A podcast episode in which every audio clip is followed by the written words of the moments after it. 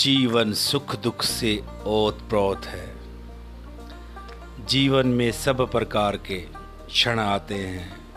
कभी सुख के पल आते हैं तो कभी दुख के पल आते हैं। पर इंसान को दुख में भी डटे रहना होता है। उस परम शक्ति, उस परमात्मा का स्मरण करते रहना है। क्योंकि जिस प्रकार से धूप आती है दिन में तो फिर छाया भी आती है। तो सुख आते हैं तो दुख भी आते हैं। ये प्रकृति का नियम है। जो आया है, उसे जाना है। दुख है तो सुख है। पॉजिटिव है तो नेगेटिव है। हर प्रकार से ये प्रक्रम निरंतर चलता रहता है। thank you